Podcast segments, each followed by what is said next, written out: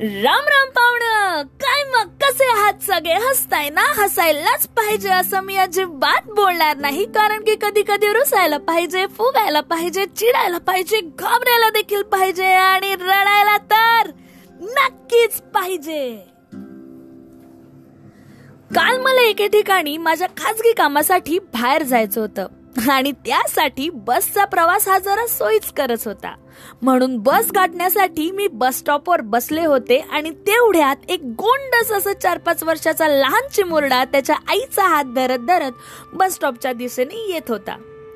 दुपारची वेळ असल्या कारणाने आणि वरून ह्या कोरोनामुळे गर्दी तशी कमीच होती. आणि नेमकी कालच मी माझे इयरफोन सुद्धा घरी विसरून निघाले होते.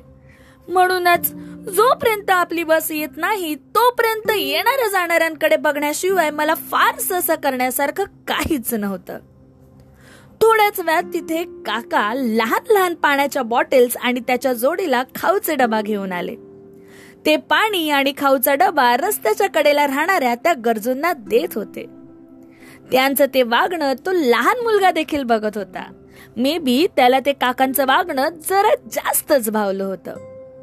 त्याने त्याच्या आईला विचारलं आपण पण कधीतरी करूया का असं? सगळ्यांना खाऊ वाटूया का? त्यावर त्याची आई त्याला बोलली बाळा असं आपण नाही करू शकत. असं सगळं श्रीमंत माणसंच करतात. आणि त्याच्या आईचं उत्तर ऐकताच तो चिमुरडा गप्प झाला. तो गप्प झाला पण माझ्या मनात मात्र प्रश्नांचा महासागर वाहत होता. का बरं त्याच्या आई त्याला असं बोलली असेल? त्याच्या आईचं उत्तर ऐकताच त्याला असं तर वाटलं नसेल ना की तो गरिबांमध्ये मोडतो? त्याला असं वाटलं असेल का की फक्त श्रीमंतच माणसं गरिबांना मदत करू शकतात किंवा गरजूंना मदत करू शकतात? आणि जर त्याला असं वाटलं असेल तर तो यापुढे कधीच कोणाला मदत करणार नाही का? मुळातच इवलूच्या मनावर श्रीमंत आणि गरिबी दरी निर्माण का करायची?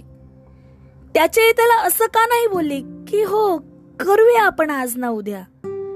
याही उत्तराने तो प्रश्न तिथेच थांबला असता की?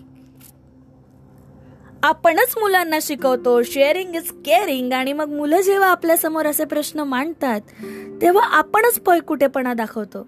नाही का? तुम्हाला काय वाटतंय? का बोलली असेल त्याचे त्याला असं?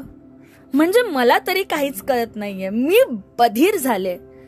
पण जर तुम्हाला कळलं तर मला सांगायला विसरू नका.